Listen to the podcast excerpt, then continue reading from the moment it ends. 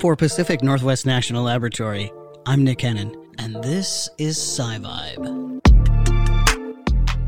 The risks from climate change are determined really to a large extent by the condition society is in, basically, how vulnerable we are to climate change. Science, technology, scientific discovery. This is SciVibe. Today, we're going to talk about the science of climate change, and uh, we're doing so on a special version of this SciVibe, as it's an AMA style. We're taking questions from social media on the topic. It's going to be a lot of fun. Let's get started. We have a special guest today, Brian O'Neill, who is a chief scientist at PNNL and the lead author on the IPCC report, which is making headlines this week as it explores the latest findings on climate change, what risks we face, and what Earth's future could look like. Brian, welcome to SciVibe. Thanks, Nick. Happy to be here today. I'm pleased to have you on the show. Tell me, um, is there anything about the report you'd like to emphasize? Yeah, there is. I think a main message from this report, one of my key takeaways, is that the risks from climate change are determined really to a large extent by the condition society is in, basically, how vulnerable we are to climate change. And therefore, it's, it's really an underappreciated way that we can reduce those risks. We can do that uh, by the more well known, well appreciated ways, of course, of reducing emissions, which will limit the warming that occurs, risks that we're exposed to. We can also do specific climate adaptations, uh, building coastal defenses against sea level rise, things like that.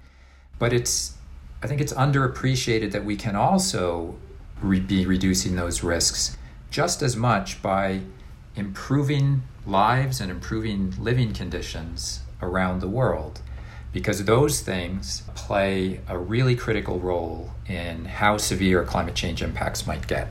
Right. You know, it seems like we have many societal dials we can turn building better infrastructure, decarbonizing various sectors that shape our future for better or worse. Is there a dial we haven't touched, an effort not yet embraced, that you think we could spend more time on? I think that uh, the one we could spend more time on is on paying more attention and more explicitly recognizing that our development pathway here on living conditions and the well being of people is a climate dial. And we're much more familiar with we can reduce emissions and we can and that's important and we can adapt to climate change impacts and we can and that's important too. I think it's it's just less widely recognized and less well appreciated that by improving lives and living conditions around the world that can play just as great of a role some, sometimes a bigger role uh, than than these other dials. It makes it makes us, you know, whether it's your own household, whether it's the, the community you live in, the country, makes us less vulnerable, more resilient, gives us more options to deal with climate change. And that, that is going to be really a, a, an equally important factor to determining how big the impacts are in the future compared to exactly how much warming we get or what specific climate adaptation strategies we, we take. Wow, that's certainly significant. Let's move to our guest questions. This one is coming in submitted from Tobias. And Tobias asks When can we expect to begin to see world altering effects of climate change? Good question. And I'm going to key into the wording here on, on world altering climate effects. Um, I'm going to take that to mean really severe impacts, uh, pervasive, global not not just something that's that's noticeable, problematic, but but ultimately manageable. We spent a lot of time, a lot of effort in the report identifying risks that had the potential to become severe, and what it would take, what what conditions of warming, vulnerability uh, would actually lead to impacts becoming severe. Um, and what we found was for, you know, let's call them world altering types of risks, those, you know, pervasive, even global, large magnitude, Typically, we find that those are projected to occur if we have high warming, right? So, really, a, a fairly large amount of warming, so four degrees uh, Celsius or more, and if society is also really vulnerable to climate change or we don't we don't have much capacity to adapt. And those conditions in the future scenarios that are developed to use in climate change research, uh, those conditions occur um, if if they ever do uh, toward the end of the century, right? And I say if if they ever do because you know this is largely our choice. If if we reduce emissions uh, fast enough and far enough, we won't reach four degrees of, of warming. And if we prioritize development and well being, we won't be in a state where society is really highly vulnerable to climate change. But it could happen. And under those conditions, uh, then we see these, these kinds of world altering impacts. Thank you. Another question comes from Liz in New York City, and she would like to know what is the likelihood of a Mad Max situation in the future? Have you seen the film? If you've seen the film, I'm sure you have. Have you? I, I have seen the first one. Okay. I think that's all you need. yeah. yes, I, I have the picture in mind. It's been a while, but I, I remember the, the vision of the future, right? So this is societal collapse, um, right? Lawless. Yeah, pretty much. Um, and so she she wants to know what's the likelihood of this? Low. And you know, first, you know, it's, it's important that to realize that when we're talking about climate change, we're not talking about a threat to Earth, for example, the functioning of, of the planet itself. I'm not exactly sure what that would mean, but maybe something like, you know, extinguishing all life on Earth. You know, that's that's just not in the cards. And as far as I'm concerned, and, and I, I would say as far as this report is concerned, a Mad Max future is, is also not in the cards. And by that I mean climate change destroying civilization. Now, I think, you know, you, you can find a few scientists out there who can imagine ways um, that, that could happen. But this report, um, I think, reflects the fact that we don't have studies in the scientific literature on the impacts of climate change that point to any real possibility of destroying civilization. You know, I mean, personally, I don't know of any paper that models future society and climate and, and how they affect each other, and that what comes out of the model is civilization collapses. Um, I don't know of any. And of course, you know, the models could be wrong. Uh, some of the science could be wrong. But then it's it's really important to understand that if we are talking about collapse of civilization, then what we're talking about is speculation. And if you think climate change is going to end civilization, you're speculating, and you might be right, but that's not what we have in the scientific literature at the moment. You know, the the, the kinds of things that we're looking at for just to go back for a second to, to the world altering impacts, just as a, a couple of, of examples. Heat related deaths. We had to, to make a decision in the report on what's what is severe, what what would we call a severe outcome for, for heat related deaths. We decided, well, let's measure it by recent episodes where we've had a, a sharp increase in death rate. So we'll take COVID. And the COVID impact on global death rates uh, averaged over the world and, and over the years has a, a particular value. And so we said, all right, well, let's look at all the projections for future deaths due to extreme heat. And if they get above the level that we see today from COVID, we'll call that severe. And we do see projections that are that high, uh, but we see them, as, as I said before, if, if we have a lot of warming and, and we're highly vulnerable to it. Same thing for impacts on our economies, global economy or, or regional economies. And we see there are projections, on, again, under high warming and, and vulnerability, that climate could reduce global economic output by 10 to 20% relative to what it would be without, without climate change. And that's larger than the impact that we saw in the global recession in 2008 and the effect of COVID on the economy. So that, you know, gives you a sense of what are we talking about? Something somewhat worse than that sustained over time but that's what we're talking about right? And that's so that's not mad max. It's not pleasant right. uh, but it's it's not a mad max world. Well that's certainly good to hear. From julia in washington in our lifetime how much can we expect to see the sea continue to rise what amount of landmass will we lose Will continents shrink in a significant way? Well, for sea level rise projections, so those were produced and assessed in the first installment of the IPCC report, which came out about six months ago. And in that report, climate change and, and sea level rise uh, scientists uh, anticipated sea level rise over the course of this century, so, so toward the end of the century, of about half a meter to a meter globally. So that's about one and a half to three feet, depending on greenhouse gas emissions. Um, so if we make really rapid reductions in emissions over the next few decades, um, bring them down to zero globally by mid century, we'll end up closer to the one and a half feet.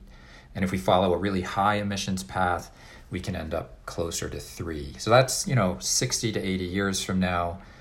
So if you're 20 years old or so now, you'll you'll likely live that long uh, to to see where it turns out. there is some possibility that can't be ruled out that it could be higher than that one and a half to three feet range, maybe closer to five or six feet by 2100, because there are some processes, especially with ice sheets and how fast they might break up and melt, that aren't well understood. So we could get surprised, but but that outcome's not not part of the likely range. And and just to address what what will that do to to the continents to get some sense of of how that will affect us. That'll have important effects, but it's not it's not enough to substantially change the shape of the continents. If you look at a globe at the end of the century, you're going to recognize everything. The amount of sea level rise and the amount of inundation uh, will vary by location because there's other processes that affect rising or sinking of, of the coast in, in a particular area. But generally speaking, that amount of sea level rise is, is not going to shrink continents significantly. But it will mean that there will be still plenty of areas that will be inundated um, and shore areas that are, are currently you know packed with people and buildings and infrastructure. So it's going to be a problem, but but it's not going to fundamentally reshape the continents. Do you think there's a this is a question for me. Is there a danger you think sometimes in these findings being misinterpreted by the public, by younger people, by all people? You mean findings being misinterpreted as being catastrophic or or doomsday, right? Yeah. I think there is and I think that we have seen some of that. I think there are plenty of people out there who hear and read about the science on climate change and, and have a, a good grasp of, of what it means. I think there has been a, a tendency in some cases for some parts of, of the public, of, of possibly the, the policy discussion, uh, to lock in on, on the possibility for real catastrophe and doom. And that is not something that is shared by the overwhelming majority of the scientific community. It's serious, it's an important problem, uh, it's one that if we don't address, it will get worse and it will continue to get worse. And, and maybe well down the line past this century, uh, we could run into some sort of society altering um, uh, consequences. But otherwise, the, the impacts that we're looking at are not ones about real all out catastrophe and doom and ending civilization. It's a bit of hope, isn't it? It yes, yes, um, it, exactly, and and and the hope is there, and that there is something we can do about it. Now there are things that are locked in, and there are things that are irreversible. We're going to see sea level rise in the future, uh, no matter what. That's going to continue for for thousands of years. We can still have a big impact on how fast uh, it it rises and how high it eventually rises but that's irreversible. We've had some impacts on on ecosystems that are already pretty dire. Coral reefs are, are really heavily impacted, bleaching, and projections are that there a large percentage of them are unlikely to survive, even if we can hold warming to to one and a half degrees uh, Celsius in in the end. Um, it's not necessarily a rosy picture, but it is it is also uh, not at least for for human society as a whole, one of of catastrophe uh, and doom. It's um a relief, frankly.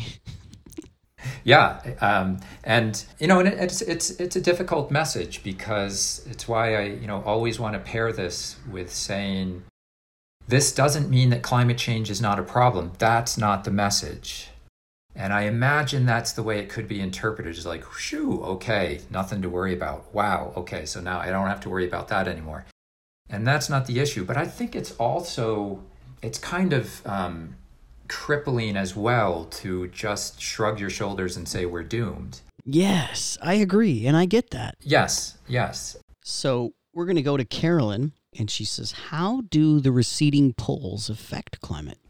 I'm assuming this question is about ice, ice caps at the at the poles. In the Arctic, for example, at the North Pole, the, the ice cap is thinning and receding more and more during uh, summer months in particular. And the effect that has on climate is that it accelerates the warming uh, closer to the poles compared to the equator because there's a feedback that comes into play between climate and the ice cover. So, climate warms because we've added greenhouse gases to the atmosphere, and then that warming climate melts some of the Arctic ice cap, and that exposes more of the Arctic Ocean surface. And since the ocean is darker, absorbs more sunlight than the, the really reflective ice, it, it heats up more than it would have if it were covered by ice. Um, and that heats up the atmosphere. And, and this increased warming melts more ice, which produces more warming, and so on. Um, so that's a, a positive feedback, as, as they call it, that, that amplifies warming in that region. It is, it is important to realize that this is a well known feedback and it's already incorporated in, in really all climate models, any climate model that you'll see in, in an IPCC report. And so it's included in our projections of how much uh, the world and the Arctic may warm in the future. It's not a runaway feedback that, that goes out of control and heats the earth endlessly. Um, and so, and, and, and so you shouldn't be thinking that, well, I heard about these climate projections and maybe it'll read, uh, will, warm three degrees. Uh, but what about that ice feedback that's going to amplify things, um, maybe we'll get a whole lot more. And that's not the case. That three degree projection that you might be looking at already includes this particular dynamic. Okay, that's good to know. From Art Dracula in California, how long would it take to see improvement in climate change once positive changes are made? This is interesting. Uh, it, it, it may sound strange, but first we, we would have to define what's improvement. And if we mean by improvement reducing global average temperature, right? We've, we've had about a little bit more than one degree C of, of warming so far. Um, and we're continuing on a on an upward tra- trajectory. And so, if improvement is, you know, how how long would it take to to to start bringing that down? That's really tough, and we can't do it right now. And the reason is that the effect of every ton of carbon dioxide, the, the principal greenhouse gas that we emit into the atmosphere, um, is a, an essentially permanent increment in warming. So each time we add carbon, we introduce more warming. And permanent means on the time scale of, you know, let's say thousands of years at least. So basically, human caused warming never decreases unless we ourselves do something active to remove carbon dioxide from the atmosphere. If we just cut our emissions to zero, then the most that happens is temperature stays about constant. It, it stops it stops increasing. And and so r- right now we we don't have the the technology to remove CO2 from the atmosphere in large quantities to, to really make a difference. So we can't decrease the amount of, of warming we experience. We may be able to do that in the future. Lots of work, lots of thinking on, on different ways to do that. Um, and that would be a really important uh, tool to have, have available uh, in the future. Um, but, but right now we, we, can't, we can't reduce it. You know, I would add though that let's not be so hard on ourselves in seeing some improvement from our actions, right? Improvement can mean just slowing down the increase in warming significantly. And that we can do. And in two or three decades, if we started seriously now on emissions reductions, we could see the difference that that would make to the global average temperature uh, in two or three decades. And it, it doesn't happen right away because carbon dioxide and its effect on uh, global average temperature uh, happens slowly, and there's a lot of inertia in the system. So a lot of our warming is is kind of built in from previous emissions, um, and but we we will be able to see it in a couple decades, and we can reduce other greenhouse gas gases like methane, which which also uh, contributes importantly to warming. Much shorter lived gas and therefore, when you reduce those emissions, you can see an effect on, on the warming rate much more quickly, so on the order of 10 or 20 years. Um, so there is there is some good news about being able to make a difference uh, in the relatively near term. That's great. What core changes must occur at the national and global scale to avoid the worst climate change consequences? Well, there are three things uh, we have to do to avoid climate risks um, at all scales, local, country, global. One is reducing emissions to limit warming in the future. The second is to develop the capacity to adapt to the changes that we experience. And the third one, which I've emphasized before, is investing in improving lives and living conditions to reduce our vulnerability. I think those are the three main categories of, of responses. From David in California, how can individuals make the most impact without significant funding? Yeah, this is this is a good question, and there's there's a couple sides to this. Um, there are things that we do in our everyday lives that matter for sure, and and so that that does make a difference. At the same time, climate change is a large problem that really ultimately requ- requires um, systemic change and that, that really has to come about through the political process. The you know on the emissions reduction side, the kind of thing that that is necessary, as we've said, to, to stop warming, not even to decrease it, but just to stop it from increasing, is to reduce global emissions to zero. And emissions from fossil fuel burning are pervasive in every part of our lives. So this is an enormous task. And there, there isn't a way for a single individual through their own actions to reduce global emissions to zero. There isn't even a way a single country can do that. It's, it's a global effort. So you can do things, you can save energy in your home and, and so on. But ultimately, we need electricity to be produced in a different way from renewables rather than fossil fuel. We need transportation systems that don't run on gasoline. And these are these are big things. So an important thing to do is to just to be aware of what your elected officials' stances are on on this issue and take that into account when you vote. And I say that, you know, whatever your view is is is just make it part of your list of issues that that you pay attention to.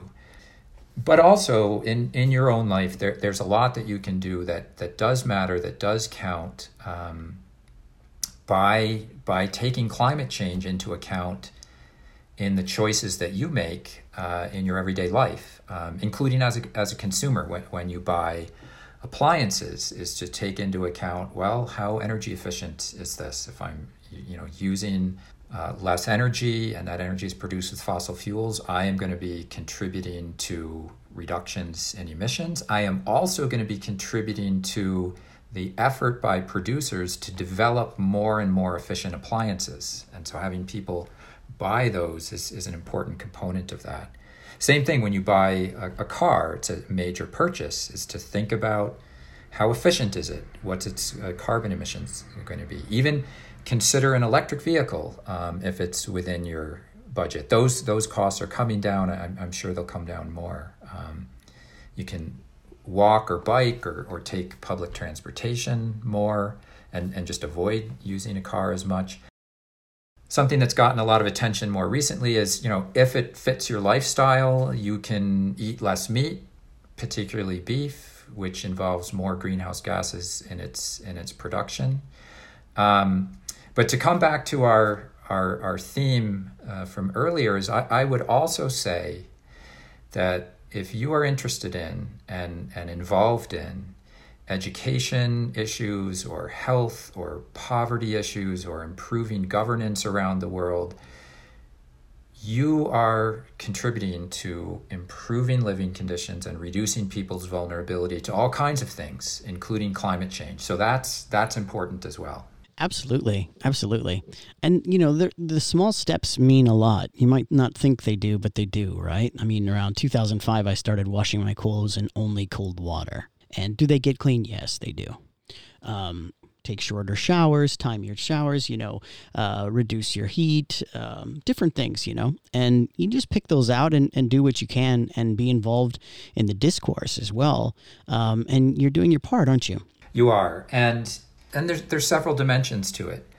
One is just it adds up across many people, right? It's a, it's small relative to the task of reducing global emissions. It's it's small what one one person can do, but of course the goal isn't to have one person reduce global emissions. It's to have lots of people do it, and you can't do that unless one person does, and the next, and the next. So they do add up.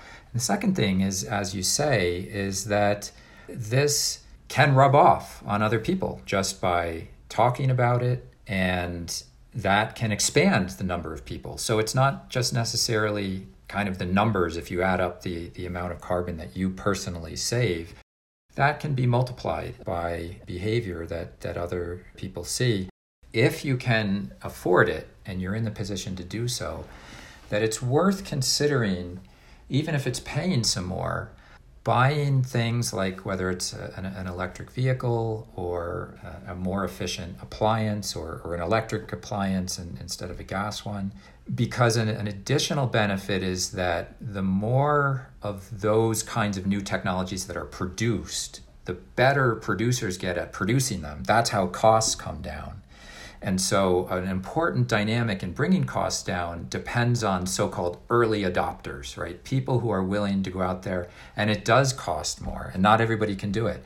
And electric vehicles' range might not be good enough for everybody, but for the people who it is good enough for, that's really important because it sort of pulls the industry along and helps them get the experience to, to bring those costs down. Yeah, that's a great point. This has been so exciting and fun, and I really appreciate you taking time to, to be on the show. Well, thanks, Nick. It's been my pleasure. Thanks for listening to SciVibe. We're dedicated to sharing the excitement of discovery. If you had an aha moment while listening to SciVibe, please share and subscribe.